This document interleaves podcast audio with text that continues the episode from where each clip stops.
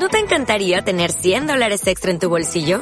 Haz que un experto bilingüe de TurboTax declare tus impuestos para el 31 de marzo y obtén 100 dólares de vuelta al instante. Porque no importa cuáles hayan sido tus logros del año pasado, TurboTax hace que cuenten. Obtén 100 dólares de vuelta y tus impuestos con 100% de precisión. Solo con Intuit TurboTax. Debes declarar para el 31 de marzo. Crédito solo aplicable al costo de la presentación federal con TurboTax Full Service. Oferta sujeta a cambios o cancelación en cualquier momento.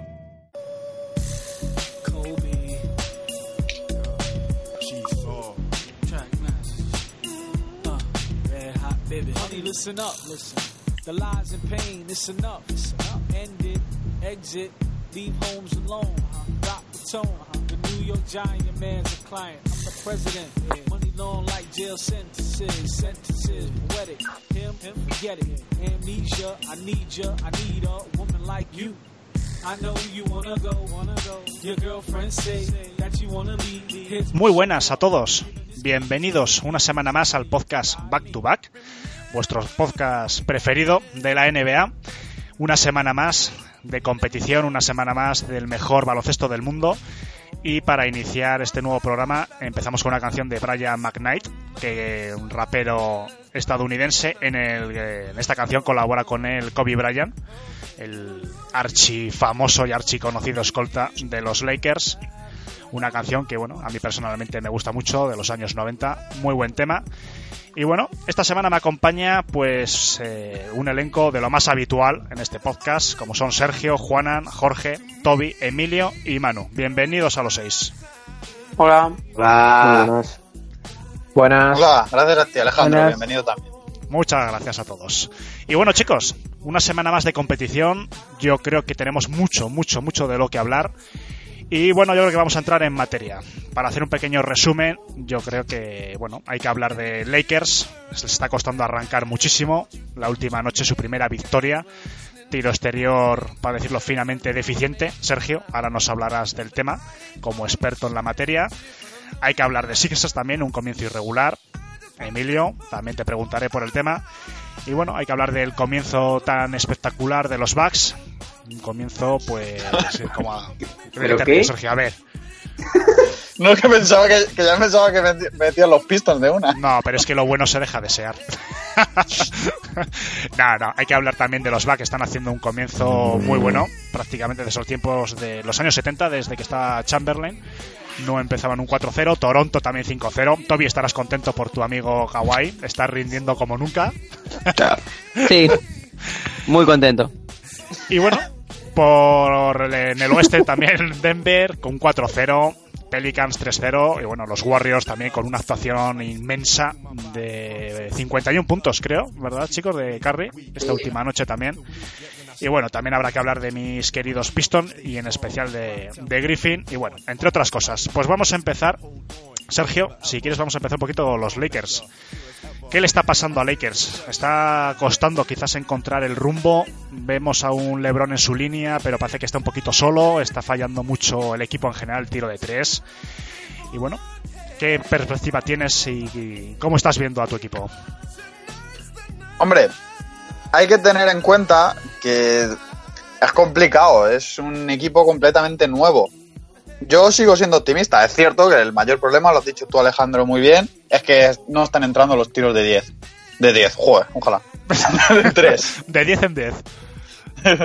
los tiros de 3 no entran. Y además el siguiente problema, lo comentábamos el otro día yo creo, son los puntos que están recibiendo. Están recibiendo una barbaridad de puntos. Están, tienen uno de los mejores ataques de la liga, son el segundo mejor ataque de la liga en cuanto a puntos anotados. También es cierto que, bueno, tienen un partido contra los Suns, un partido que se va a la prórroga, pero bueno. Y, se- pero es un, un equipo que está recibiendo un montón de puntos. Su defensa, más allá de Jabal Magui, que cualquiera diría, el resto tienen varias deficiencias, carencias en los bloqueos. No son malos defensores individualmente, pero sí les está costando arrancar en defensa. También hay que tener en cuenta que, bueno, uno de los partidos que pierden lo pierden contra San Antonio con un tiro en el último segundo. Y luego los otros son Houston y Portland, que son el primero y el tercero de la conferencia del año pasado. El de Portland quizás se podía haber ganado, pero el de Houston, Houston es a día de hoy mejor equipo. Que además el partido se metió en un poco un barullo, que eso conviene a los Harden y compañía, que meten tiros libres como, como si fuesen bandejas. Y no sé, yo no estaría muy preocupado. Sí que está más en la línea de lo que yo me esperaba. Un equipo que va a pelear por entrar en playoffs. Y probablemente entre, bueno, ya lo veremos. Pero no, ni de lejos, como muchos habían comentado ya, bueno, un aspirante a número uno de conferencia o a factor cancha. Yo creo que esta primera semana los, los nos está devolviendo a la realidad. Bueno, eh, cambiamos de conferencia, vamos un poquito a los Sixers. En principio, uno de los grandes candidatos eh, a, conquistar el este este año. Y Emilio, tú como gran amante de, la ciudad de la campana, de, la independencia de Filadelfia, ¿qué nos tienes que comentar del tema? 2-3 de parcial, de momento. Victorias un poco, bueno, parece que el otro día contra Detroit se notó mucho que no estuviese Simmons. Eh, bueno, ¿qué perspectivas, qué ¿Cómo ves a, tu franquicia? Pues la verdad que, bastante decepcionado. Hoy vengo a terapia, Alejandro. Hoy vengo un poco a, explicar cómo he visto los partidos, porque he tenido la suerte de ver, bueno, la suerte. Vi el partido de Boston completo en directo, vi el partido de los Pistons en directo y después vi el de Orlando Magic la primera mitad y después vi la otra mitad por la mañana y la verdad que la sensación que me da que me dan los, los ahora mismo no son nada buenas veo que los tres principales pilares de, este equipo, que son Simmons, Envy y Reddy, que están a un nivel espectacular, pero no acompaña, no acompaña la cosa. No veo una rotación formada. Tenemos problemas, bueno, tenemos, tienen problemas. Yo tengo problemas porque los veo y me enfado, pero el problema lo tienen ellos. Eh, de los puestos de uno y dos, porque McConnell y, Lady, y Shamet no tienen un rol fijo con la entrada de, de Fultz. Después Robert Covington está súper, súper, súper, súper despistado. No, la defensa contra Griffin en el último partido fue, fue lamentable, la de la última jugada. Y después, pues faltan piezas clave, porque la anotación que pierdes con Soba se supone que la ibas a ganar con Wilson Chandler, que todavía no ha debutado, y Muscala, que, viene un poco también a hacer las veces de cuatro, al lado de Amir Johnson en la segunda unidad, pues prácticamente se acaba de incorporar. Si a eso le sumas que no has podido contar con Simon en, en Detroit y que el partido de Milwaukee fue un back-to-back, pues te encuentras con el 2-3. Son tres partidos que se podían perder porque realmente son dos equipos que van a estar seguros en playoff y, bueno, tres, porque yo cuento a Pistons dentro y en su pista, o sea que, realmente el calendario no ha sido tan, fácil y puede por ahí un poco de, el hilo de esperanza, ¿no? Se han ganado los dos partidos que se debían de ganar, Chicago y Orlando, y Boston Celtics, Milwaukee y Detroit, que Detroit sin Ben Simon es un partido bastante complicado, pues se han perdido. Hmm. Veremos a ver si, si Brown afina un poco la defensa y, le da un rol claro a los exteriores. Hmm. Bueno, volvemos a cambiar al oeste. Toby, paso a ti un poquito para hablar un poco de los Spurs. 2-2 de momento. Y bueno, parece que las perspectivas tan poco favorables de muchos analistas hacia los Spurs, bueno, parece que están rindiendo, ¿no? Y eh, la pareja Aldrich de Rosen parece que de momento están aguantando bien el tipo, ¿no, Toby?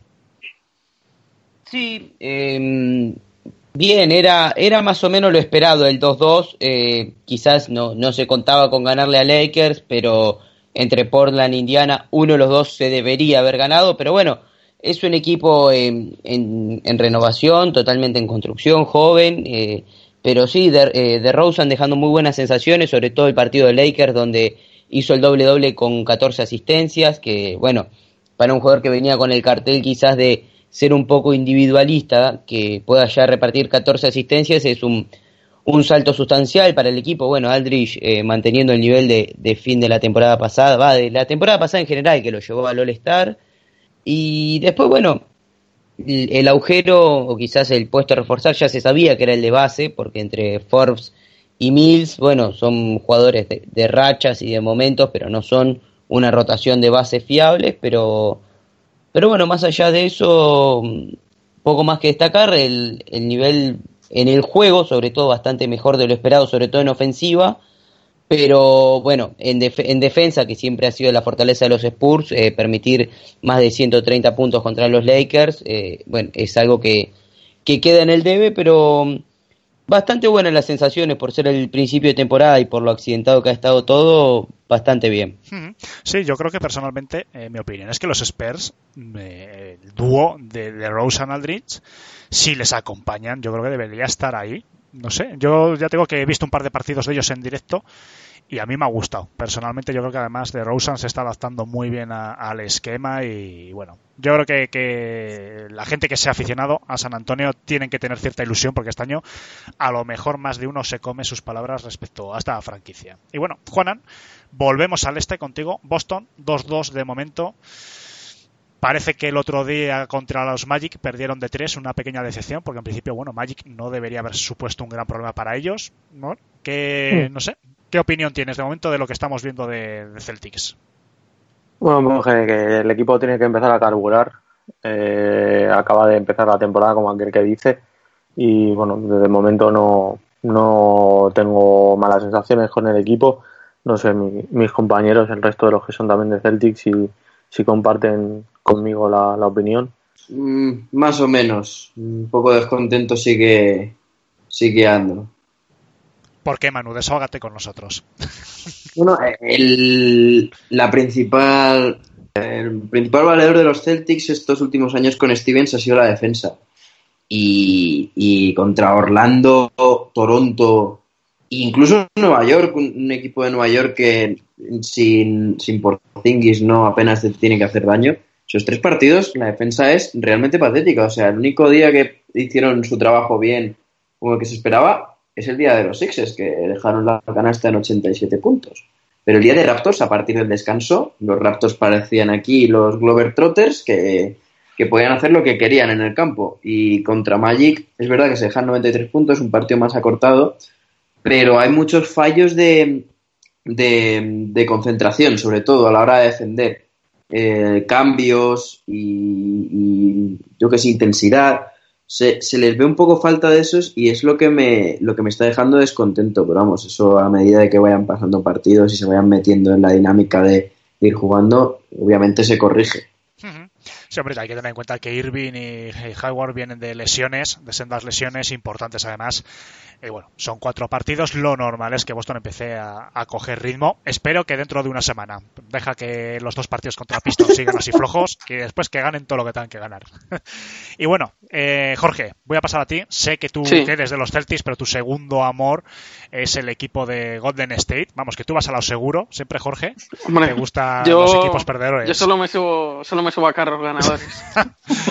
bueno, pues, eh, ¿qué tal? ¿Qué tal estás viendo a Golden State? 3-1, un carry que esta última madrugada pues se ha salido 11 triples, 51 puntos y bueno, parece que hemos visto una de las mejores versiones de Curry de los últimos años. Sí, la verdad que sí. Yo a Curry lo puse en mis predicciones como el ganador del MVP de la temporada. Y si mantiene este nivel, pues para mí se lo llevará sin, sin duda alguna. Eh, empezó, bueno, tras el capítulo anterior, el siguiente partido que jugó el Warriors fue contra Utah Jazz que para mí ha sido hasta ahora el mejor partido de la temporada.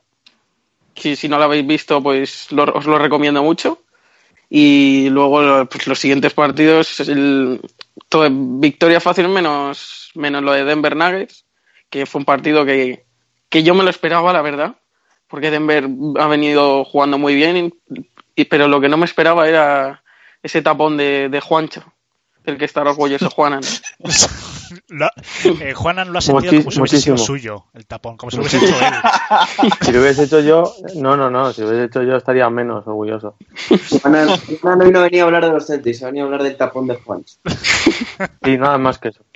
No voy a hablar, no voy a hablar más que de Juancho. Y, bueno, eh, luego partidos contra Phoenix Suns y, y, este último contra los Wizards, que, que, en, que en este último, si no me equivoco, entre Thompson, Duran y Curry ha metido los tres 100 puntos. Así que da, a entender que el equipo está bien y, fluye. Hmm.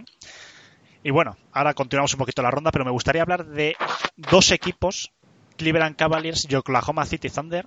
Cleveland Cavaliers, Cavaliers perdón, 0-4 y los Thunder 0-3 en el oeste yo creo que, bueno, los Cavaliers quizás no es tanta sorpresa, quizás sí ese cero, patatero, además, pero yo creo que los Thunder un 0-3 y con sensaciones de que están, no lo sé, parece que hasta Carmelo Anthony aportaba al equipo algo. No sé, ¿alguien que quiera comentar algo de estas dos eh, franquicias? No, bueno, yo, bueno, sí, sí, bueno, No, no, sí, Venga, dale, Sergio. Eso lo de los, de los Cavaliers quiero hablar, no sé, es una vergüenza. Ese equipo es una vergüenza en, todos los sentidos. No puede ser que un equipo que tienes dos All-Star y medio, porque bueno, vamos a suponer que Kevin Love es All-Star y bueno, entre George Hill y tal, tienen buenos jugadores. No, haga- es que el otro día el partido de Atlanta fue absolutamente lamentable. Trey Young hace 35 puntos, ¿vale? Pero lo hace solo. Entra como, como si entras con infantiles. Eh, Kevin Love, ¿para qué va a levantar los brazos si ya no juega LeBron a su lado? Tristan Thompson se tira, se dedica a tirarse mandarinas. George Hill, bueno, el de Utah quedó muy, muy, muy, muy, muy lejos. No sé, es que es, de verdad, es de vergüenza, porque una cosa es que pierde los partidos, porque Oklahoma ha, ha jugado los partidos y los ha perdido. Mejor o peor, pero ahí ha estado jugándolos. Pero es que los Cavs ni se presentan al equipo. Podrían mandar al de la G-League si quieren y ellos irse de vacaciones ya, porque, A mí, de verdad. a mí lo que me- me- más me, bueno, me sorprende, entre comillas, de- del tema de los Caps es la actitud de- del entrenador, de Tyron Lue, porque tú le ves Sí, y, y- y parece que está viendo, pues eso, parece que el partido no va con él. Sí que los auxiliares, los asistentes, eh, tanto el defensivo como el ofensivo, sí que se les ve, pues, eh, no sé, que están más metidos en el partido, pero tú le ves a él y está paseando con los brazos cruzados, se sienta cuando están perdiendo de 25, porque bueno, no sé, por lo menos, eh, yo qué sé, intenta, ¿no? Que sobre todo jugando allí eh, en Cleveland, intenta que se maquille un poco el resultado, intenta que, no sé, yo creo que Lu, a mí me parece que no va a llegar a- al puente de diciembre. No sé ¿Te si... acuerdas? Alejandro, Alejandro, Sí, ¿qué podemos esperar de un tipo que estaba dirigiendo un partido en las finales y se olvidó que tenía un tiempo muerto? A ver, eh, en un final, porque todos le caímos a J.R. Smith, pero si Lu pide tiempo, sí, sí. los Cavaliers ganan ese partido porque le daban la pelota a LeBron, que llevaba como 50 puntos, y ya hubiéramos visto a ver cómo salían. 200. Pues hombre, Entonces, ¿qué se puede pretender de ese hombre que, bueno, eh, No, lo pusieron yo- como entrenador? Yo los defendí en, defendí que Lu teníamos que saber si era buen entrenador o no. Mira, ya, tres partidos, ya te lo digo. No, no lo es. hombre, sí que es cierto que son, son Eh. cuatro partidos perdidos. eh, la actitud es mala. Kevin Love le han hecho un contratazo para que remase, para que espabilase. Sí que es cierto que, bueno, eh, es evidente, todos lo sabemos, que son pocos partidos, pero la verdad que sobre todo yo creo que estamos todos de acuerdo que más que el resultado y más que el 0-4 es la actitud que estamos viendo los jugadores en la pista.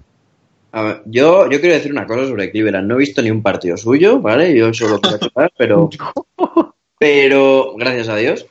Pero hay que tener en cuenta dos cosas. Una es la marcha que deja LeBron ahí, que es que el factor eh, mental debe ser impresionante lo, lo que les debe afectar. Eh, sobre todo, porque lo he hablado hoy con un amigo así en plan de risas en la universidad, diciendo, es que ahora a los jugadores de Cleveland les debe, llevar, les debe llegar el balón y decir, yo ahora qué hago con esto, no sé qué hacer, ¿sabes? Porque no está Lebron al lado. Y luego lo segundo, a ver qué órdenes de arriba ha recibido Lu, porque después de que se vaya Lebron, lo más normal es que quieran tanquear para reconstruir lo antes Pero posible. mira, yo, Pues, Sí, pero una cosa, tanquear no tiene mucho sentido si acabas de renovar a Kevin Love. ¿Para qué le renovas entonces? Y, y que Dan Gilbert nunca ha sido muy de tanquear. Pero yo os voy a decir una cosa acerca de, la, acerca de la justificación de que es una franquicia que se ha quedado en shock. También os, yo os voy a poner un ejemplo. Quizás no es 100% comparable, pero sí que da una idea. En el 93, cuando Jordan decide marcharse a jugar al béisbol, que dice que ya estaba aburrido de tal y que cual, oye, Pippen se quedó. Vamos a intentar comparar un poquito. Eh, sé que es difícil comparar a Pippen con Kevin Love, pero bueno, se supone que son Bueno, dos no, All-Star. bueno. No, pero bueno, son dos. que sí, pero bueno, ya, ya sabéis por dónde. 15 voy. minutos para asimilarlo. Pero bueno, oye, Kevin Love es un tío, es un primer espada, es un ahora mismo de la franquicia, tiene un contrato máximo, tal. Bueno, es un All-Star, es un jugador consolidado, apuesta la franquicia por él. Coño, pues se marcha LeBron James, sigue el equipo igual. Chicago se marchó Jordan, que no es, fíjate, estamos hablando de Jordan. Y ahí siguió, y el año siguiente, en el 93-94, 55 victorias, 27 derrotas Chicago. Es verdad que no pasaron de semifinales de conferencia. Cleveland ahora va a estar unos cuantos años diciendo es que se nos ha marchado LeBron, se nos ha marchado LeBron. Coño, que no se ha quedado el equipo jugando ahora con, yo qué sé, con, con colegiales. Se ha quedado entrenando con Tyron Lue en vez de con Phil Jackson, o, o no, sé- no me acuerdo yo si estaba Phil Jackson, Sí, sí, sí, sí, está. Sí. y había mucho más equipo, hombre, los Cavs el año pasado eran una banda, por favor. Lo- Pero los a ver. Equipo, No tenían de comparación. fondo de armario, pero sí muy Es buenos una- pero es una banda colectivamente, pero no individual. que es que ahí está el problema, que tú coges jugador por jugador y son gente que tiene experiencia, son gente que han tenido muy buenos años y son gente que tienen contratos de tíos que están cobrando, joder, no hablo de Kevin López, que los demás están 15 kilos, 12, 13. Sí, sí, es lo que dijimos en la previa de Cleveland, que podíamos esperar mucho de ellos porque eran jugadores que en su pasado han sido grandes jugadores, no jugadores top, pero grandes jugadores. ¿Es que acaso Cleveland tiene peor plantilla con Lando? Es que yo creo que tienen una plantilla similar y tú ves la actitud de Orlando y la, y la manera de preparar los partidos es completamente diferente. Llega, llega Orlando al Garden y consigue ganar, le pelea un partido a Filadelfia en Filadelfia, le gana a Miami de uno, partidos disputados, pero es que lo que pasó el domingo, que yo tuve la oportunidad de ver el partido, fue lamentable. La actitud, la, los recursos de Tyron Lue, un equipo muerto. Kevin Love, de todo menos líder, parece que estaba haciendo sus números. Y después los veteranos, no haciendo de veteranos, es decir, por lo menos a Colin Sexton se le veía eso, energía, se le veía algo, pero. Y después la defensa, lamentable. Entonces, yo que tenía muchas expectativas puestas en Atlanta Hawks, en, perdón, en Cleveland Cavaliers, pues te llevas una decepción bastante grande, la verdad. Pues sí, yo creo que a mí me parece que va a ser un tema táctico. Yo creo que hay un problema táctico muy importante, hay un problema de dirección en el equipo. Yo creo que se va a solucionar pronto porque yo creo que a Tyron Lue le van a dar enseguida eh, la carta de despido y yo creo que se arriesgaron mucho metiendo tanto dinero en Kevin Love. Y si Kevin Love pone- hace un mal año, a mí me parece que va a costar eh, traspasarle. Se pone Orenga a entrenar a Cavaliers y lo hace mejor que Tyron Lue. Pues no sé, yo creo que hasta un entrenador de la G-League a lo mejor lo hacía mejor. No Pues, sé. pues por, por eso digo Orenga. Y bueno, eh, por continuar un poquito el repaso, pues bueno, voy a hablar, voy a aprovechar un poco, que yo creo que merece la pena hablar un poco de Detroit. Yo creo que 3-0 está ahí arriba esta noche, espero. Venga, dale, que lo estoy- estaba ya se estoy riendo. La gente, que- la gente lo estaba esperando. Sí. No, Claro, espera, claro. espera, Alejandro, para. Paro. Yo te, yo, te, yo te pregunto. Alejandro, ¿cómo ves a los Detroit Pistons? Buah, les veo tremendo. Con un 3-0 maravilloso y espero que sea un 4-0 hoy, porque después viene dos partidos duros contra Celtics. Pues yo veo bien. Yo veo que el timón lo ha cogido Blake Griffin, como es normal. Yo creo que Dramon eh, sigue teniendo problemas de concentración puntuales y Blake Griffin, como ya dijimos la semana pasada, o como dije yo, mejor, yo le veo All-Star, yo veo que está muy motivado, está cómodo en la, en la ciudad, está contento, a pesar de ese cambio brusco de Los Ángeles a Detroit, yo creo que ha sido muy bien recibido allí. El equipo médico le está tratando entre algodones y yo creo que tiene una motivación inmensa. Y el otro día pues se vio a- ante un rival tan duro como los Sixers, con esa defensa, bueno, sí que flaqueaban en momentos, pero bueno, oye, está Embiid, que ejerce una presencia inmensa, está Saric, o sea que son gente de categoría y no había quien le parase. Entonces yo pienso que el, el gran faro ofensivo de este año va a ser Blake Griffin. Yo creo que Casey está acertando en el tema táctico, ha movido a Reggie Jackson de- prácticamente de escolta en gran parte de, de los partidos. Y Smith como base, yo creo que está demostrando que es uno de los grandes bases. No sé ya decir su suplente porque está jugando más de 25 minutos por partido. Pero bueno, ahí está y, y ya veremos cómo va, porque solo son tres partidos, pero yo creo que las sensaciones de momento son buenas y está confirmando de que fue bueno despedir a Van Gandhi y fue muy bueno eh, hacer el trade por, por Griffin. Y Emilio, ¿quieres hablar tú de los Pistons que el otro día lo viste conmigo el partido? Hombre, yo te iba a vacilar un poco, te iba a decir que bueno, que para una vez que hay que hablar de los Pistons, podíamos no hablar. Como hemos hablado tantas veces y no había que hablar de ellos, pues digo, bueno, para compensar. Pero es que os estaba preparando a vosotros y a nuestra audiencia para un gran año de Pistons. Yo creo que es, si Detroit sigue y si tiene salud, sobre todo Blake Griffin, te digo yo que este año Piston puede llegar a 46 o 47 vi- victorias. Y bueno, El problema está, yo creo que está ahí, que es que, que, es que realmente dependéis mucho de, de la pareja interior. Ya se vio como Reggie Bullock, como Luke Kennard, que no jugó apenas, como, está, como Johnson, tío. Johnson no hizo un partido de un jugador que fue que casi drafteado en el top 15 en la lotería. Es que está Hizo un partido de mierda.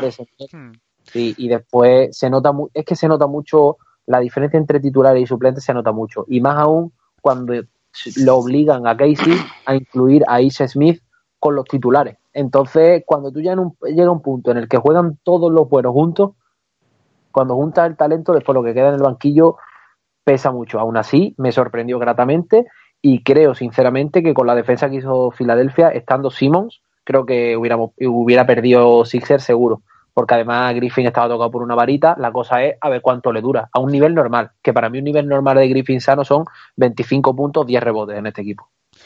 Que no es poco. Hombre, hay que ver que también, pues eso, que el, año, el otro partido, pues eh, Dramon siempre le ha costado muchísimo en B, le saca mucho del partido. Lo normal es que Dramon también aporte bastante más. Pero bueno, Reggie Jackson ha vuelto a un buen nivel y hay muchos jugadores que tienen que entrar. Luke Kennard, o sea, hay, hay jugadores que pueden. ¿Que se depende de la salud de la pareja interior? Pues sí, pero es que igual que, yo que sé, igual que los Sixers dependen de la salud de Embiid o de Simmons. Sin, sin ellos dos, pues no hay equipo. O cuando Golden State se le va, yo que sé, eh, Stephen Curry o Kevin Durant. O sea que todos los equipos tienen siempre un par de jugadores que son prácticamente pues, Bueno. 60 al 70%, Por- casi todos. Boston el año pasado, los dos más gordos, y ahí llegaron casi a unas finales de, la siempre, NBA. siempre hay excepciones, siempre, siempre hay excepciones y hay siempre hay jugadores que aprovechan lesiones de determinados jugadores para estar ahí.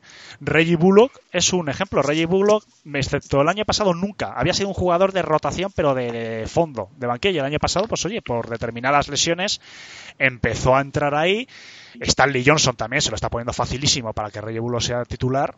Y bueno, y ahí está. O sea, siempre hay jugadores que aprovechan. Entonces, bueno, yo soy optimista con Griffin porque además las lesiones que ha tenido estos últimos años, alguna ha sido muy tonta. Porque ha habido que si cuando se pegó a, un, a uno, ¿no? en los Clippers, no sé si era uno de un utillero, yo no sé qué coño pasó ahí. Eh, ¿No? Esa fue buenísima. Pues eso. Esa fue buenísima. y se estropeó la, la muñeca, creo que fue. O sea, ha tenido tonterías. Entonces yo pienso que ahora está muy concentrado, sabe que tiene que hacerse digno del contrato que tiene y que Detroit se ha volcado en él, cosa que no pasaba en los últimos años en Clippers. Yo creo que va a haber salud, además yo creo que junto a Casey ha llegado un equipo totalmente nuevo de médicos y demás y parece que por lo que está diciendo tanto el que cubre Detroit en el Athletic como el que cubre en Detroit News, la verdad que está súper contento este hombre y yo pienso que bueno, que esto continuará.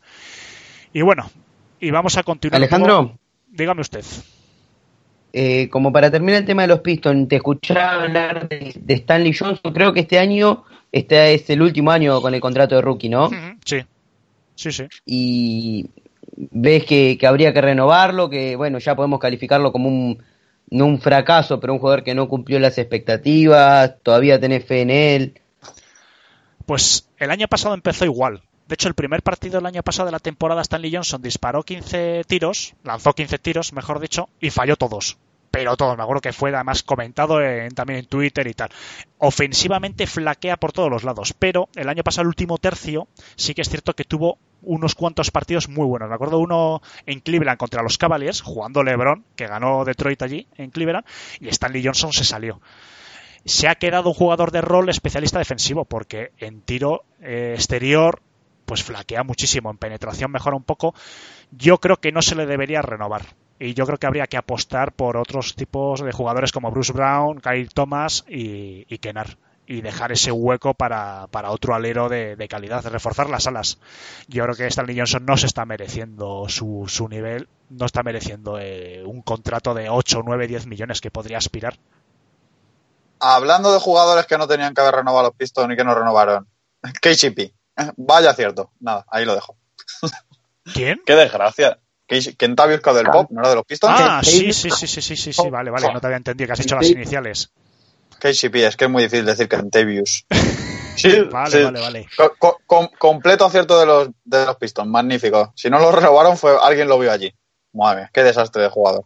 Ahora lo, lo sufro yo. Pues tiene, tiene un buen sueldo. Bueno, este año le han hecho un contrato de otro año, pero a- eh, cuando se marchó de Detroit tenía un contrato de... Estoy tirando de memoria porque es que además no lo tengo aquí en pantalla ni nada. Yo no sé si 8 o 9 millones. Era uno de los contratos más altos de esos Pistons que estuvo 3-4 años tan, jugando tan mal. Y hubo mucha gente que, de- que hubo críticas, como lo dejáis ir, porque bueno, junto a Dramon eran los dos eh, mejores jugadores en teoría del equipo y demás, pero yo creo que es un jugador que ahora mismo en los Lakers está porque había que rellenar roster, porque bueno, en determinados momentos tiene buen tiro de tres, tiene tal, teoría tiene buen tiro de tres, pero yo creo que el próximo año no tiene hueco eh, totalmente, vamos, y su rol está pasando a jugador de banquillo. Sí, Bueno, este año, para este año firmó por un año y 12 millones y el año pasado había cobrado 17 millones Pues- 700. Fíjate, casi nada. Y este año, porque ha sido un 39 en año y, y los Lakers les sobra dinero, les sobra margen, pues bueno, le podrían firmar por eso por 20 millones. Pero el próximo año no va a aspirar a eso, pero ni de full de Estambul. Y bueno, chicos, después de este pequeño repaso, ¿alguna otra franquicia que os haya llamado la atención? Houston Rockets, quizás habrá que comentar el 1-3. Uno de los grandes candidatos no a llegar a la final, sino incluso al anillo. Yo creo que es el contrapeso más claro de, de Golden State, que bueno, parece que algo está fallando. Bueno, yo sí, tan, para tan fríos todavía. Sí, sí, sí, Sí, bueno. que para, para en plan, mandarle un poco de ánimo a Iñaki, que no podido estar hoy, que Carmelo ha hecho un buen partido en este último. Ah, que siempre es una buena noticia para estos Rockets. Sí, pero algo les está faltando. Quizás. no Hombre, sé. claro, pues Ariza y Embamonte. Sí, y bueno, y encima Chris Paul metiéndose en estos follones, pues tampoco ayuda mucho. Porque se ha demostrado que Harden es un estrellón inmenso, MVP, pero sin Chris, pues eh, pierde bastante este equipo. Y que, y que no defienden, no defienden sin... Es que ya lo decían en, en el verano, que no Bueno, iban a eso, mucha eso era esperado. Eso era esperado. Y Claro. ha dicho que si no sales de la mopa a defender, no estos justo van a tener serios problemas. Lo que pasa que se supone que es una franquicia que compensa ofensivamente. Claro, deberían hacer entre Chris Paul y Harden en cada partido 60 puntos, por lo menos. Bueno, por lo menos. Sí, uy. 60 puntos, Y un buen partido de ambos. y más. Claro. Y, pero- y como no, lo es, pues con la expulsión de Chris Paul, pues no lo han podido hacer, pues perdieron. Bueno, chicos, Otra, Sí, sí, Toby, otra- o otro alguien. equipo que- aquí no se va a librar nadie de las cosas. Eh, Toronto Raptors está espectacular. O sea, espectacular. Yo no tenía mucha fe en ese entrenador nuevo y aunque era parte de- del equipo de Casey, es un entrenador que todavía no había entrenado a primer nivel en NBA y esos Raptors están espectaculares. O sea, Kawhi Leonard, Toby, está espectacular. Por eso Sí. Se ha se recuperado muy bien de la lesión del año pasado. Yo creo que nos tenemos que congratular todos de ello. De- Yo ya- yo ya no, dije- a ver, esos. A ver, estuvo un año lesionado. Es que Pero- los médicos a los que iba en Nueva York, Toby, eran muy buenos y no te lo querías creer. Claro. Por eso lo tuvieron un año entero sin jugar.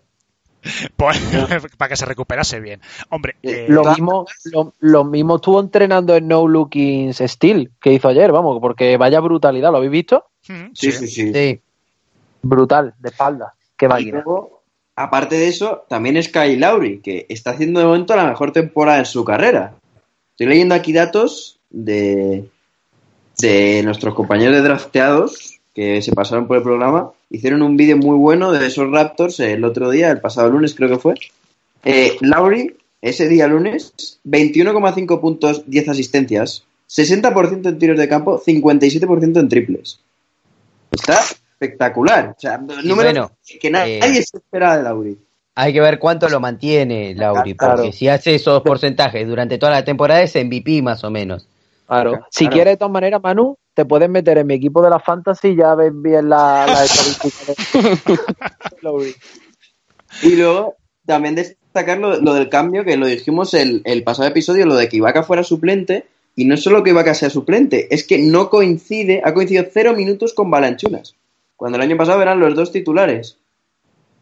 Joder, Ibaka está jugando muy bien, ¿eh? Sí, sí, está espectacular. Contra Celtics estuvo muy bien, por lo menos. Y el resto de partidos también ha estado bastante bien, por, por lo que he visto. Hombre, su, su 5-0 lo dice todo. Es, además, eh, han igualado su récord histórico eh, en un comienzo de temporada.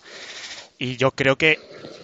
Es que, bueno, era siempre estaba la incógnita, ¿no? De cómo volvía eh, Kawhi Leonard. Pero todos lo sabíamos. Que si Kawhi Leonard llegaba al 100%, llegaba con la motivación de que el próximo año necesita eh, un. Tiene que renovar y necesita un contrato máximo, si venía al 100% y con una motivación extra, un Kawhi Leonard al 100%, esto es lo que iba a pasar. Y encima tiene un base, pero Claro. bueno, Lowry, pues bueno, puede ser criticable, pero no deja de ser un buen base, All-Star. Y Toronto Raptor tiene ya eh, un equipo muy definido, tiene uno de los mejores sexto hombres de la temporada como es Van Vliet. Entonces, eh, a, a mí personalmente no me sorprende. Un séptimo hombre como Ibaka ahora mismo, porque si acá me está de titular y lo está haciendo muy bien. Y CJ Miles, que está finísimo, ¿eh? Es que tiene un plantillón, ¿eh? Fichaje de la Fantasy, CJ Miles. No, no, desde luego, desde luego, es un, es un equipazo. Y bueno, por seguir un poquito el repaso, vamos a continuar un poco en el este. Pues bueno, de momento sorpresas entre comillas lo que llevamos, pues los Nets están allí en octava posición, 2-2, Atlanta también, hay que comentarlo, 2-2.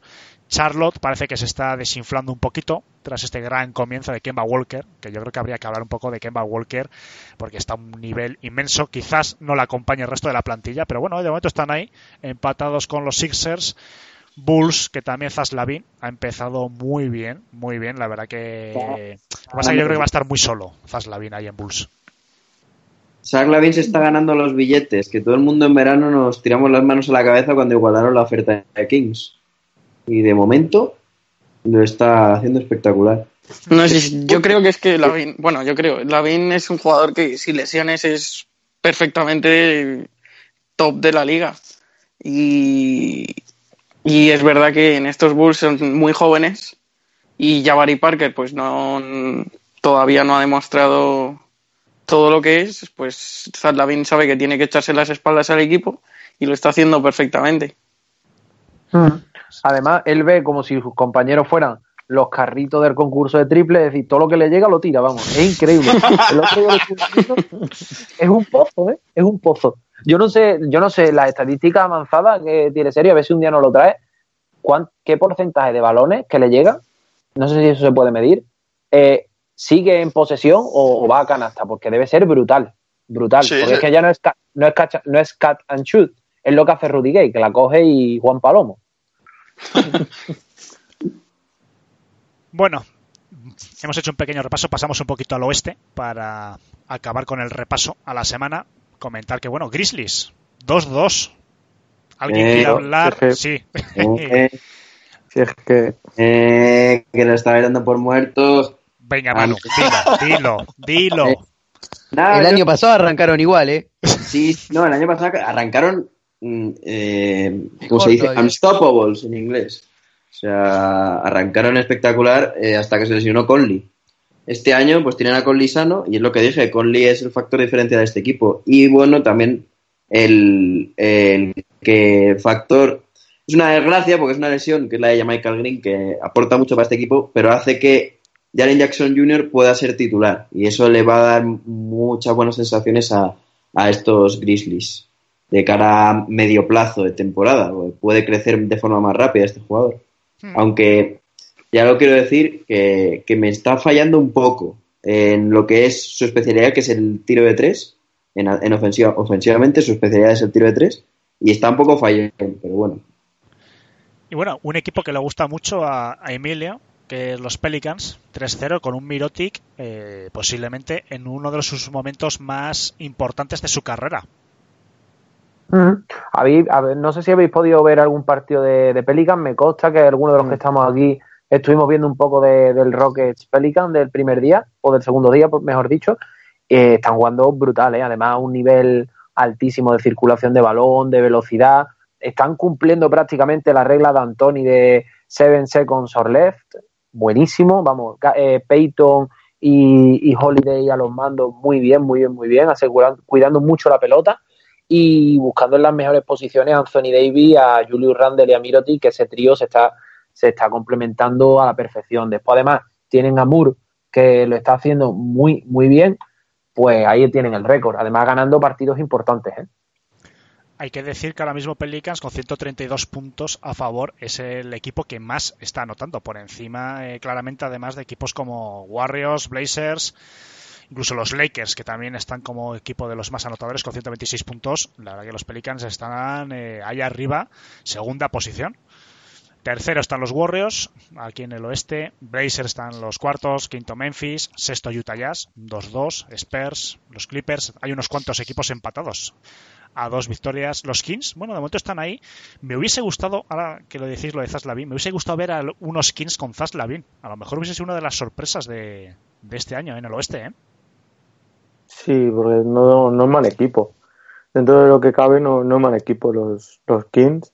A ver, no le, igual no les da para, para entrar luego a, final de temporada a playoffs, pero sobre el papel no tiene mal equipo. No, no, no, para nada. Y bueno, y con dos victorias, tres derrotas, tenemos a Minnesota Timberwolves de Jimmy Balder.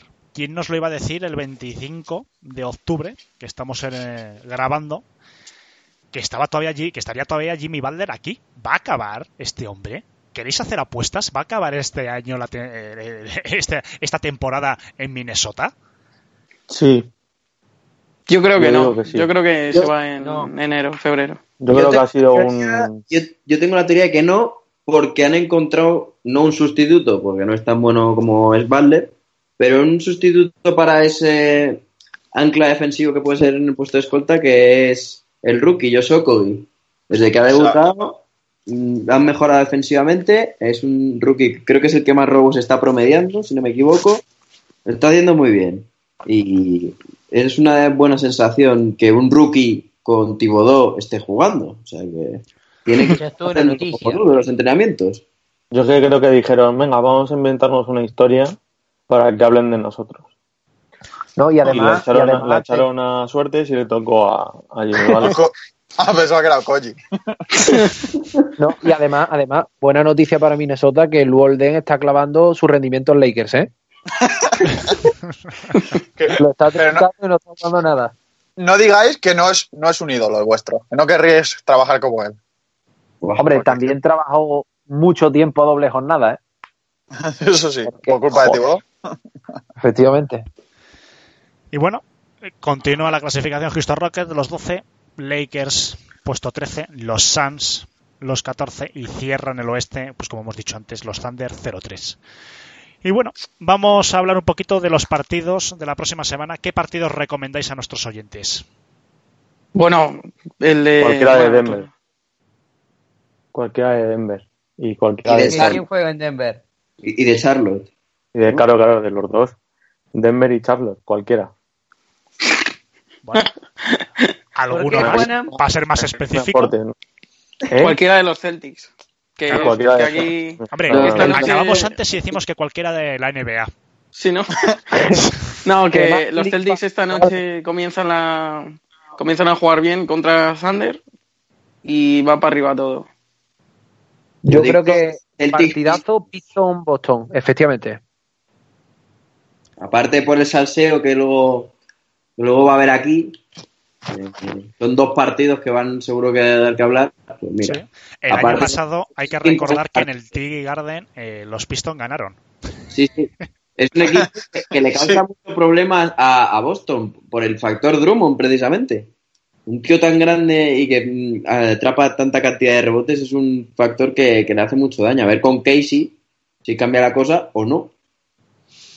Bueno, la verdad que va a estar bonito. La verdad que son dos equipos en forma en el este y además por partida doble, tanto el sábado como el martes, creo, ¿verdad? Martes madrugada puede ser. Sí, sí, Sí. contra. mm, O sea, Sí, primero en Espera, que te Detroit lo miro. y después en lo Boston. mirado hace poco. Creo que es el martes. Estoy tirando un poquito de memoria. Exacto, el Sí. martes. Martes al miércoles a las doce y media de la madrugada. Mm, Muy bien, pues ahí estaremos, tanto Emilio como yo. Y bueno, yo creo que después de este repasito, un poco, algún partido más que queráis añadir, algo más para Sí. nuestros oyentes. El miércoles, del miércoles al jueves hay un Pelicans Warriors. ¿eh? Muy interesante, sí, sí, sí, por supuesto. Hay que, se- hay que ver ¿Cuatro y si. ¿Eh? ¿Cuatro y media? Tres y media. Bueno, un poquito Ok. más temprano. Pues tenemos la hora cambiada. Y luego también el, Sí, el es verdad, Sunday, es que sí lo tenemos que decir, que ahora con el nuevo horario, sí, sí, pero ahora con el, con el nuevo cambio horario podemos ver la NBA más temprano. Mm. Que Hasta que cambien la hora allí. Muy bien. Claro, eso, tenemos un par de semanitas o tres que, que, que da gusto, la verdad. Los partidos de la una serán a las 12 y Claro. así tampoco Y voy a también venir a explicar qué hora, pero El, el domingo, el domingo a las 10, el primer Sunday, no sé si se puede catalogar como Sunday, el Nets Warriors. Buen le partido también. justo. Que aunque sea contra los Nets es un partido que si no te gusta, si, si te gusta dormir, al menos lo puedes ver, este. Hombre, son Warriors. Claro. Dormir poco. No, me refiero que si no te gusta ver la NBA, pues de madrugada, pues este partido acaba antes de las 12. Bueno, un Ah. poquillo después. No, no, sí, desde luego son los... No, no, bastante antes. sí, son los Nets. Bueno, sí. Igual a las diez y Dando media. por muertos a los Nets que siempre dan sorpresita, ¿eh? Cuidado. Sí, los Nets están ahí aguantando y no, no, no sabemos lo que aguantará a este nivel, pero bueno, de momento están sorprendiendo gratamente. Y bueno, chicos, pues después de este repaso, vamos a inaugurar hoy sección.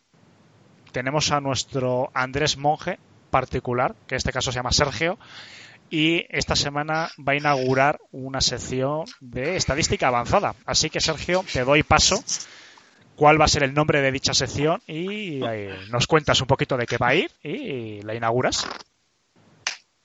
El nombre de, la sección se va a llamar Back to Stats, porque, no sé, mola el traer las Muy estadísticas a, a back to back. Sí, eh, comido nos, la hemos, cabeza con el nombre, ¿eh? nos hemos comido la cabeza, hemos estado ahí en el grupo dos horas, hemos votado, bueno, ha sido una locura. es un nombre provisional, quizá pueda mejorar, no lo sé. no, y lo que vamos a hacer un poquito es eh, traer estadística avanzada de, de nivel bajo, por así decirlo, nada complicado, aquí y tratar de comentarlo para que cuando lo hablemos nosotros, entre nosotros, o el, algunos, los oyentes que no lo entiendan muy bien o no lo sepan, que puedan ponerse al día. Pues quizá empezar por Andrés Monge, y verse un vídeo suyo o, o escucharle hablar en un podcast es demasiado, porque hablan todo el rato sin parar de esto. Entonces, quizá desde aquí acercarlo y si alguien tiene alguna pregunta, alguna duda, que lo comente en los comentarios y lo podemos resolver la semana siguiente o cuando toque. Y bueno, eso es acercar un poco este mundo, que para mí es muy divertido, a, a gente que pueda también resultarle útil y divertido. Muy bien. Pues, ¿qué nos traes esta semana, Sergio? Esta semana vamos a, empezar con algo muy, muy, muy, muy básico, que es muy importante para definir cómo se mide la estadística avanzada. Bueno, tienen el, en el programa de Andrés Monge, tienen lo que es el movimiento Sabermetrics y toda la gente que lo usa, pero no vamos a entrar en eso. Él lo hace mucho mejor. También recomendar un artículo de Andrés Monge que se llama Introducción a la estadística avanzada. Quizá es un poco denso si no tienes conceptos claves de estadística, pero bueno, mucho mejor que yo, que, nos- que yo y que nosotros lo va a explicar. Pero vamos a empezar explicando lo que es el ritmo y, lo, y cómo se miden las cosas cada 100 posesiones. La utilidad de medir las cosas cada 100 posesiones viene debido a que puedes equilibrar a todos los equipos. Es decir, siempre se ha dicho, no puedes comparar los puntos por partido de este equipo porque juega mucho más rápido, anota, mu- anota mucho más y lo, lo tiene mucho más fácil. O los Spurs, por ejemplo, siempre han jugado cuando al principio de la era Duncan a un ritmo enlentecían mucho los partidos y entonces jugaban más lento. Para compararlos, igual a todo a 100 posesiones, que es como la media de posesiones de un partido NBA. Y así se hacen lo que se llaman el offensive rating y el defensive rating, que son los puntos anotados por cada 100 posesiones y puntos encajados. De esa manera se pueden equilibrar. Se equilibran todos y se pueden comparar todos los equipos adaptados. Y el ritmo, que es lo que estábamos hablando, es precisamente eso. Son las posesiones a las que es capaz de jugar un equipo. Cuantas más posesiones juegue en un partido, más rápido es ese equipo, más ritmo tiene. Bueno, pero una pregunta. Tener más ritmo tampoco es intrínsecamente bueno. Puede Bueno, ser es un correcalles, ¿no? es un. Eh, efectivamente, es precisamente eso. Simplemente indica que posesiones más cortas y más rápidas. Los Rockets y los Warriors fueron a pasado líderes en ritmo, pero podemos ver que cuanto más alto a más revoluciones juega un equipo, normalmente le suele ir bien. Los mejores equipos de la liga, esos Warriors, Rockets, los Lakers este año, juegan a ritmos más altos. Pero equipo, mira, por ejemplo, los Pistons, eh, los Bucks, incluso los Celtics, en muchas ocasiones juegan a unos ritmos un poco más lentos. Simplemente indica la velocidad a la que juegan que puede ser mejor o peor dependiendo del equipo. Bueno, muy bien. ¿Alguna pregunta, chicos, que tenéis aquí a, a- a nuestro Sergio Monje? Yo quería preguntarte si va a traer alguna, alguna estadística que nos haga creer que Harden defiende algo, por ejemplo. ¿Esto No, es eh. posible? posible. No llegamos ni Pues- con 100 posiciones ni con 200, ¿no? No, pues sí, sí que de- defiende más de lo que de lo que parece, ¿eh? No, Vamos yo ya fuera de broma, fuera de broma, creo que va a ser una sección top, porque a mí también me gusta mucho y todo lo que sea, aparte de Andrés Monge, tener otra persona que nos pueda acercar la, la estadística avanzada, la verdad que, tenemos suerte de, de que Sergio se haya echado para adelante y, y nos enseñe en su, en su sección. Hombre, la, la verdad que es una cosa que está muy no sé si es una moda, yo creo que ya es más de una moda, yo creo que ya se ha implantado en la NBA, pero está en todos los ámbitos de, la NBA, está incluso en los videojuegos, ¿no? En todos los 2K, cuando entras en las estadísticas ves, ¿no? Más allá ya de, los, de las estadísticas básicas, que la gente que venimos un poco más atrás de la NBA es lo que más seguimos, ¿no? Puntos, rebotes, asistencias, robos y demás. Yo creo que las 100 posesiones, incluso, ¿no? Hay una cosa que tendrás que explicarnos un poco, Sergio, que yo tengo curiosidad por esa estadística que se, cuando se se no sé se simplifica de alguna manera todo a los 36 minutos que es una cosa que yo nunca he entendido bien espero que en alguna de tus secciones lo traigas que es una estadística también avanzada y bueno yo creo que es una cosa que hay que entender porque hay muchísima gente muchos equipos que prácticamente es en lo que más se fijan a la hora de draftear, a la hora de fichar y a la hora de poner unos titulares u otros. El tema de estadística avanzada está muy, muy de moda. Le, leí, escuché el otro día que cuando Brad Stevens llegó a, a los Celtics fue el primer entrenador que contrató un asistente que única y exclusivamente se encarga de la estadística avanzada y que creo que ahora tienen invertido más de 3 o 4 millones de dólares al año solamente en su equipo de estadística avanzada. Eso, los Boston Celtics, estás hablando de un equipo al que le está yendo bien las cosas. Uh -huh. Voy a decir, así ha salido, mira. Una apuesta por un entrenador de NCA y fíjate. Desde luego, desde luego. Y bueno, Sergio, ¿algo más que nos quieras comentar o pasamos a la siguiente sección que, este, que hoy la va a inaugurar Toby? No, vamos a, a pasar ya a Toby, así ya poco a poco vamos haciendo preguntas y resolviendo problemillas. Muy bien, pues Toby, que eras de los pocos que no habían hecho, yo creo, sección sorpresa, hoy te toca a ti. Sí, eh, les traigo el, el, tema sorpresa que en realidad nació una discusión con, con mi papá, normal. Eh, él es un aficionado a la NBA bastante más grande y, con mucho más tiempo que yo, entonces empezamos a discutir eh, sobre los mejores jugadores de, de, de, la historia y demás, y sobre todo en las posiciones, porque bueno, él es más de, de la época de, de, Magic y demás, entonces, si les parece, eh, les quería preguntar, no quizás por el mejor de cada posición en la historia, sino a cada uno eh, por una posición en particular, un top 3, un top 5. Uh -huh. No sé si le, les parece bien. Eh, sí, Alejandro, sí, sí. me gustaría arrancar con vos eh, con los bases. Que porque te, justamente tú lo que fueron... quieres que te diga, pues dos o tres bases o uno solo, con el que me quedé. No, eh, yo creo que el, que el mejor base de, de, todos los tiempos queda más o menos claro que es Magic Johnson. queda bueno, claro. ¿no? Eso, es lo, eso es lo que dices tú. No, por eso, yo te quiero preguntar, vos tienes otra opinión. Eh, hombre, Magic Johnson siempre, ya fuera coña, es evidentemente de los mejores. Pero bueno, quitando lo que hoy hoy en día, o sea, voy a eliminar para, eh, no sé, para centrarme un poco, pues eso, los 80, 90, primera década de los eh, del 2000, pues bueno, también yo como bad boy que soy, pues Isaiah Thomas yo creo que ha sido de los mejores bases. Entonces, bueno, yo le metería ahí, además que yo creo que ha sido muy infravalorado en general. Pero yo creo que para mí Isaías Thomas, aunque no tenía tiro exterior, pero yo creo que en defensa, en penetración y en creación de juego, para mí ha sido de los mejores. Y sin duda tiene que estar en un top 3 eh, histórico en bases. Bien. Eh, ¿Un top 5 te animás? ¿Top 5 de bases también? Sí. Pues es más complicado. Ahora bases, hombre, metería a Nash, metería a Jason Keith, metería a Stockton. Me llama la atención que, Iverson, que no metas a Curry. Hombre, porque Curry está todavía en activo. Entonces, eh, pues he dicho que voy a dejar un poquito a los que están todavía en activo. Voy a tirar un poco de clásicos. Porque mm. yo creo que en estos casos, cuando se empieza a decir top 5 históricos, yo creo que hay que. La palabra histórica lo dice, yo creo que hay que dejar un poco a los que están en activo. A mí me gusta valorar las carreras una vez que han finalizado. Entonces, bueno, mm. seguramente esté ahí cuando acabe su andadura, pero bueno, de momento ya tengo que Stockton, Kidd, Iverson posiblemente. Yo nunca he sido un gran fan de Iverson, pero bueno, yo creo que Iverson se merecería posiblemente estar en un top 5. Steve Nash, Isaiah Thomas, Magic Johnson, yo creo que para mí son los grandes nombres. Hay más, ¿eh? hay muchos más jugadores, bases. A, eh, a mí, yo, por ejemplo, hay, hay dos viejos que creo que, que no se te habrán venido a la memoria, como Oscar Robertson y Jerry West, que tienen que estar. A Jerry West lo que pasa que le penalizó muchísimo, pues eh, que estuvo en unos Lakers que estuvieron muy solapados por, por unos grandes Celtics. Y Jerry West sí, fue un inmenso. Yo creo que se retiró con un título, creo. No sé, no soy muy de Lakers, Sí, Sergio, tú sí. quizás que eres de Lakers. Sí. Sí, al final ganó una final, después de las siete, creo que seguidas, que perdió. Ah, no, fue Baylor.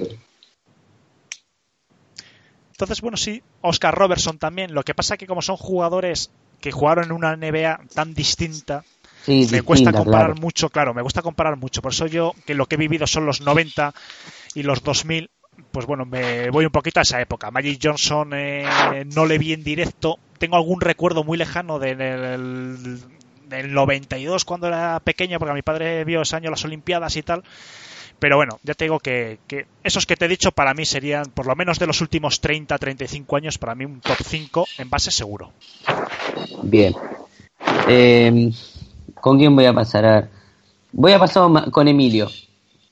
Venga. Y le voy a, re- a reiterar los- la consigna, pero con los escoltas, que este es bastante más difícil. Bueno, vamos a ver. Un top 5 creo que ya tenemos al 1, sí. Michael Jordan. Y lo, y Ah, lo preguntará. Manu Ginóbili, pero Ah, bueno, bueno, pero vamos a no, ver. bueno, Michael ¿Lo Jordan. metéis como tres? ¿Lo metéis como tres? ¿A quién? A Jordan. Por Dios, que, Hombre. que, que- que- que me tiro de los No. pelos. Vale. no, es que como he dicho Jordan y casi os tiráis todo por la ventana. Por eso, pero es que le has dicho No. preguntando. Es que le has preguntado, coño. No, no, no. Primero lo he dicho. Después ha dicho todo el mundo, ah, ah, Ginobili. Y ya después he dicho, ¿qué pasa?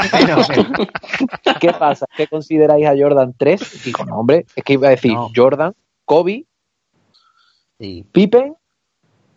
Pippen es 3. mm, Pippen vale, es pues tres. venga. Te quito, te quito a Pippen, te meto a Wade. Bien. Mm, venga, que me echo una mano. Me quedan dos. Yo te ayudo, te puedo dar una lista con los preseleccionados que tenía yo. Venga, Acomodalos. Jordan, venga. Kobe, Iverson, Wade, Drexler, Ginobili, Miller, Allen y Gervin. Acomodalos Uf. como quieras. Yo a Gervin no lo he visto jugar, la verdad. Y. Pum, pum, pum. Muy difícil. ¿A Iverson lo habéis metido de uno? Una pregunta. Yo sí le he metido de Sí. uno, pero bueno, sí que es cierto que también jugó mucho de dos. Una pregunta. ¿Havlicek lo consideramos dos o tres? Y depende. De- es como West, es como Iverson, son jugadores que han jugado en más de una posición. Eh, Sí, de- por eso. Eh, por ejemplo, yo lo de Jerry West sí lo busqué porque jugó de sus 14 temporadas, jugó 12 o 13 eh, como base, pese a que muchos lo dan como escolta, entonces bueno, eh, lo, lo acomodé como base, pero Havlicek me tendría que fijar. Aparece más como, como, como 3 que como 2. Mm, Sí, sí, en principio sí, yo creo que también. Ahí lo estoy revisando y sí, de casi todas sus temporadas, menos una, dos, menos cuatro las ha jugado como alero. Venga, te meto te- los dos que me quedan. Te hemos dicho Jordan, Kobe, Wade, Ginobili y Allen. Venga, Afuera Drexler, afuera Drexler. Es que si tengo que elegir cinco, no te voy a decir un jugador que no haya visto tampoco jugar mucho. La verdad, puesto a elegir, pues escojo lo que he visto y de lo que he visto lo más grande. bien. Bueno, mientras esté Ginobili yo voy a estar de acuerdo, así que Lo he hecho por ti, en verdad. Era mi sexto, pero bueno, te lo metí ahí un poquito. Bueno, eh, vos manejalo, que como vos quieras. No, hombre, qué broma, qué broma. Que sí, que sí lo considero. Sergio, ¿estás? Yo sí, ¿qué pasa? Sergio, Sí, sí. te quería preguntar por los aleros. A ver, yo voy a ajustarme también como ha Anda hecho un top Alejandro. 3 si querés. Voy a ajustarme como ha hecho Alejandro a lo que a lo que ha jugado a lo largo de esta, a lo que no están retirados. Porque si no, ya entramos en el tema, no, Lebron sí, Lebron no. Y para no meterme en ese fregado ya a día de hoy ya. No, para empezar, yo que sé, sin orden específico, pues el Jim Baylor, Larry Bird y quizá Doctor J. Sí. Sí, Dr. Yo tenía 5 y son esos tres con LeBron y Durant, así que Claro, eso iba a decir yo. Claro, pero para que- mí los dos mejores de la historia están en activo. No he contado, no, No, voy a bueno, contar bueno. tampoco a los activos porque yo qué sé, lo mismo ahora. No sé, Stauskas se hace seis campañas de MVP seguidas. Jorge, No, pues, Hoy una cosa, dejar a Paul Pierce fuera para mí es un golpe duro, ¿eh? Bueno, yo- Cuidadito, cuidadito. Jorge, Sí. Per- perdona. vos una- dijiste ¿Puedo hacer? que, que Durante es mejor que Bert. Sí. Ah. Bueno, eso, eh. podemos hacer un programa entero de eso si querés. No sé, Alejandro, qué, qué opinará. No, a ver, Mejor pero no- yo, yo soy de los Celtics. no A mí me parece la Riviera una de las mejores de la historia, pero, pero pienso que Kevin Durant es un tío que está en la época de LeBron James y está, está destacando como, como una auténtica estrella. No sé, es mi opinión. No sé, si todos opinásemos igual, pues esto no existiría, estos podcasts. Yo Hombre. mejor no sé, pero más tonto seguro. No, pero ahí tiene el más grande de todos los tiempos, creo.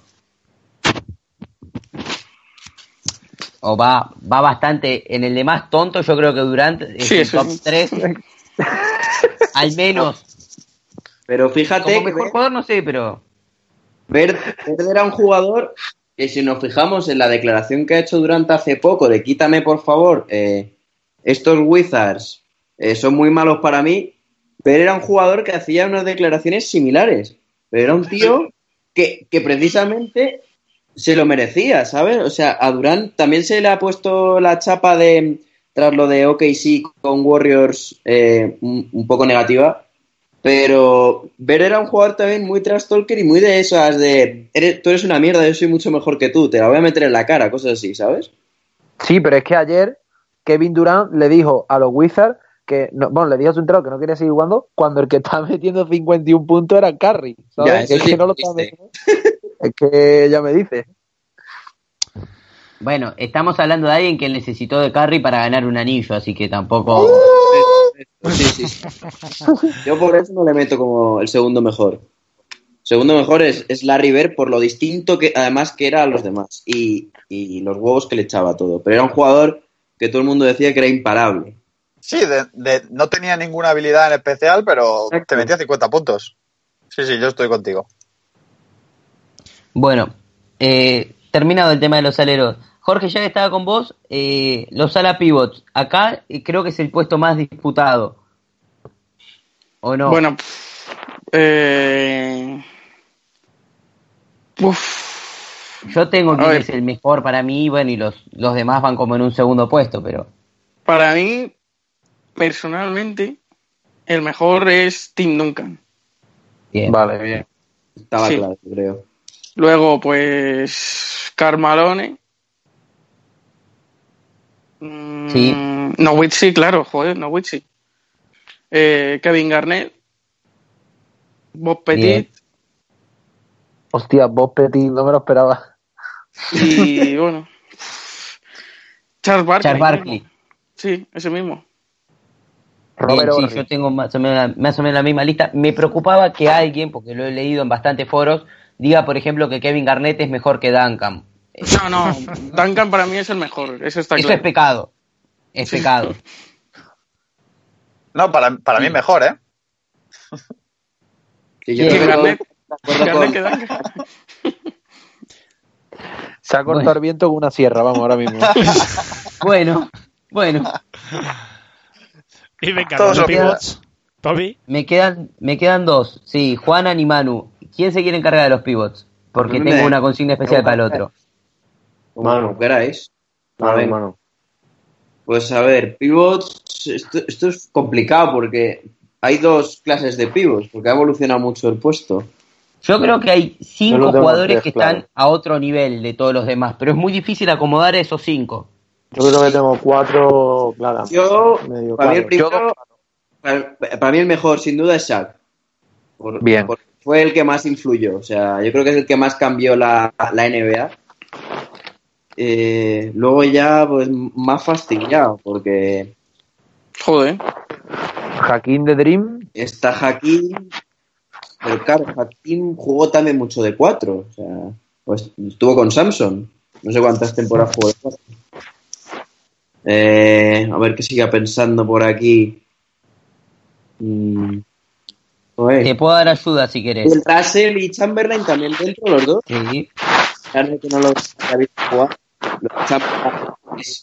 Registros imposibles de conseguir. Y lo de Russell, lo de los anillos también, me parece. Y un jugador que además era capaz de parar a Chamberlain. O sea que esos dos también tienen que estar. Ya a partir de ahí, pues, me- no sé, ya no sabría dónde meterme. Sí, son esos cinco: Russell, Chamberlain, eh, Olajuwon, O'Neal y Abdul Jabbar. Acomodados en el orden que quieras. Creo que, que son esos cinco. Ya en orden, no sería capaz de, de ordenarlos. Quizás por, por. Es que tienen un orden de. Los puedes ordenar de maneras diferentes, por más exitoso, por más imparable, por la manera de cambiar más el baloncesto, por, una, por la carrera más grande. Es que los Sí, puedes- es complicado hacer un, un equilibrio de todos. Y Juanam, Dime. el único que no, que no pudo participar en la, en, en la votación, eh, te voy a pedir los cinco mejores sin posición. ¿Puede ser? El acomodador, el de las toallas. Es esto, hombre. No, yo había pensado que iban a No, decir no. los Los, cinco los cinco mejores jugadores sin importar la posición. Mm, vale. Joder, hostias. Es que esto es difícil. ¿eh? Manning, por favor. Sí, Noah, Joaquín Noah. Baker Mayfield, no te jode. No, Eh, no, no. estamos hablando de básquet. Ya, ya, ya. Eh, Bueno, Shaquille O'Neal. Shaquille O'Neal. Am, de cuatro, Tim Duncan. De tres, de tres Larry Bird. De dos, Manu Ginobili. y de base, a Magic. Y Michael Jordan, sexto hombre. no, como no lo mencionaste, pregunto. Que- Jordan de propietario del equipo. Que eso no lo hace bien, ¿eh? Como general manager, por No. favor, no. como entrenador. Como entrenador. Bueno, eh, ¿te quedas con ese equipo o querés, o querés agregarlo a Jordan quizá? No es que lo de Ginobili está claro que lo ha hecho por ti. Hombre. No, Qué miedo le tenemos al argentino. Sí, no, no, venga, no, no, no. quito, quita, quita a Ginobili y pongo a, a, a Michael Jordan. Y de, y, de base no, y de base no pongo a Petrovic por vergüenza. Pero no, lo ponía de. puedes hacerlo, pero No, no. Manu igual está bien como sexto hombre, como al ser el mejor sexto hombre de la historia de la liga no, no estaría nada mal, así que Sí. Eh, bueno, demasiado. Pero Alejandro, te devuelvo el programa. eh, después de haber escuchado sobre todo que Kevin Durant es mejor que Larry Bird, eh, me asusté. Pues son cosas que tienes que oír cuando estás rodeado de, de- de juventud y de inocencia. Pero bueno, Yo soy joven también, ¿eh? Lo sé, lo sé. ¿eh? Sois todos unos pipiolillos. Bueno, escucha, hombre, escucha. escucho. Kevin Durant vuelve el año que viene a Oklahoma y gana el anillo. Y todavía le faltarían otros dos para ganarlo como Larry Bird. Nada, nada. Ha coincidido con, con LeBron James. No tiene más MVPs porque. Y Larry Bird coincidió con Magic Johnson. Y con la primera etapa de Jordan.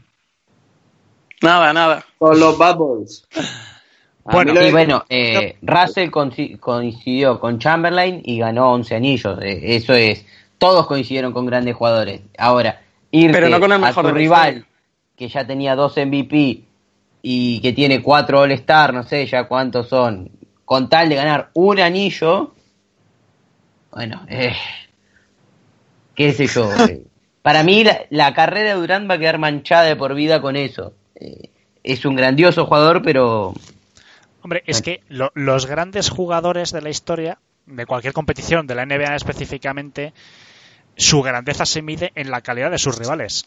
Jordan no hubiese sido nadie si los eh, rivales de esa época hubiesen sido pues, jugadores de medio pelo.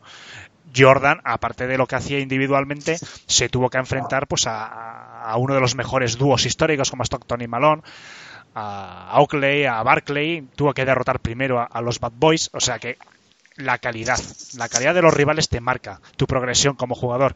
Y yo creo que Kevin Durant, si quiere con- se- lograr ser uno de los mejores, pues bueno, 3, 4, porque tampoco juega en una posición muy definida, eh, está coincidiendo con LeBron.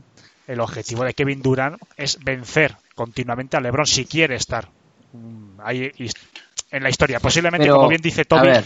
el haberse... A ver, es que Sí, sí, no, no, que digo que, que- Sí. haberse mudado eh, efectivamente a, a los Golden State Warriors, el coincidir con otro futuro Hall of Famer y uno de los mejores bases como va a Curry, pues le quita mérito. Si Kevin Durant se hubiese quedado en Oklahoma, hubiese hecho su carrera en Oklahoma y en Oklahoma hubiese conseguido derrotar a LeBron, estaríamos diciendo, coño, es que Kevin Durant ahora mismo está ya en el cielo de los jugadores. Pero claro, se difumina mucho. Es como si Jordan, cuando perdió sus primeros playoffs contra Detroit principalmente esos años, en el 90, 91, eh, yo que sé, se hubiese marchado, pues eso, a Utah Jazz, donde estaba empezando a despuntar Stockton y Malone. Hubiese dicho, coño, que es que aquí no puedo. ¿A dónde me voy para derrotar a, a los Bad Boys? A una franquicia emergente. O se marcha a los Houston Rockets de No, o si hubiese ido a los propios Detroit, porque eran el equipo que le venían de ganar, como había sido el caso de, de Golden State, que le había ganado Oklahoma a las finales. Efectivamente. Pero en esos años, pues se quedaban. Entonces, Kevin Durant, la mancha, pues será esa la que va a tener de por vida. Estadísticamente siempre va a estar ahí arriba, pero colectivamente, pues siempre va a tener esa gran pero. Sí, pero una cosa, o sea, estamos hablando de que los Warriors van a, cuando vuelva Cousins, van a formar el, probablemente el mejor equipo de la historia de la NBA. Y eso es- lo duda poca gente. Y, y para mí, Kevin Durant, aunque Curry sea el líder, Kevin Durant es el mejor jugador del mejor equipo de la historia. Entonces, ¿qué le convierte en eso? Pues Pero el es mejor no, jugador eso no de indica ese que equipo. sea- eso no Sí, bueno, pero es un tío que, que estás diciendo que es mejor que Curry. Que Curry va a ser top bases de, de la historia. Sí, pero Curry fue drafteado por los Warriors y se ha quedado ahí y seguramente haga su carrera ahí. Entonces a Curry nadie le va a decir, oye, es que tú te eh, marchaste en tu primer año cuando los Warriors eran una mierdecilla, te fuiste a, yo qué sé, a los Miami Heat. Entonces, bueno, y LeBron se fue a Miami Claro, pues con... por eso yo y- defiendo que LeBron sí, sí. nunca va a estar a la altura de Jordan. Y menos con este cambio que ha hecho los Lakers. Jamás. Porque no es lo mismo Jordan cuando se fue con 39 años a los Wizards, ese año y pico, en plan, eh, venga, pachangueo, que a lo que ha hecho LeBron. LeBron individualmente, pues es lo que es. Es una auténtica máquina. Es mucho más completo que Jordan. También son otros tiempos, pero es más completo, más físico, etc. etc. Pero estos cambios, estos, eh, estas faltas de compromiso que se viven hoy en día en la NBA, pues es lo que está haciendo que hay muchos jugadores que van a tener manchas de por vida. Manchas, y las tienen ya, y están siendo criticados ya, porque LeBron James también ha sido criticado, en su momento muy criticado cuando se marchó a, a Miami Heat, y mucho más criticado cuando, después de draftear a- al número uno, a Irving, volvió a los Cavaliers. ¿Por qué no volvió el año anterior? Cuando los Cavaliers estén en un equipo de 20 victorias. Vuelve a tu Pero, equipo, Alejandro. reconstrúyele. Alejandro, demasiado que volvió a ese equipo totalmente inviable que son los Cavaliers y los llevó a unas finales. No, El pero- tiempo va a marcar como... A, ganó, a bueno, una- a unas finales, a cuatro. le ganó un anillo a ese equipo. Bueno, pero, Y pero- de un pero- 3-1, ¿eh? Pero él volvió, él volvió después de draftear a Irving. Después de No, tener la él primera elección. después de Irving no draftear a Wiggins. los Warriors. Sí, fue con Wiggins. Con Wiggins que lo mandan a Minnesota a cambio de Kevin Love. Bueno, no sé quién de los dos gana ahí. Yo qué sé. a saber. Mandaron a Anthony Bennett también para compensar. No gana nadie ahí. Pero no lo. Ganan el resto de ligas del mundo. En algún otro podcast, y ya vamos a ir terminando un poquito, en algún otro podcast ya lo hemos comentado. Y bueno, ya digo que antes se valoraba mucho más el compromiso con la franquicia que te había drafteado, por lo menos cuando eras gente de la categoría de los jugadores que estamos hablando.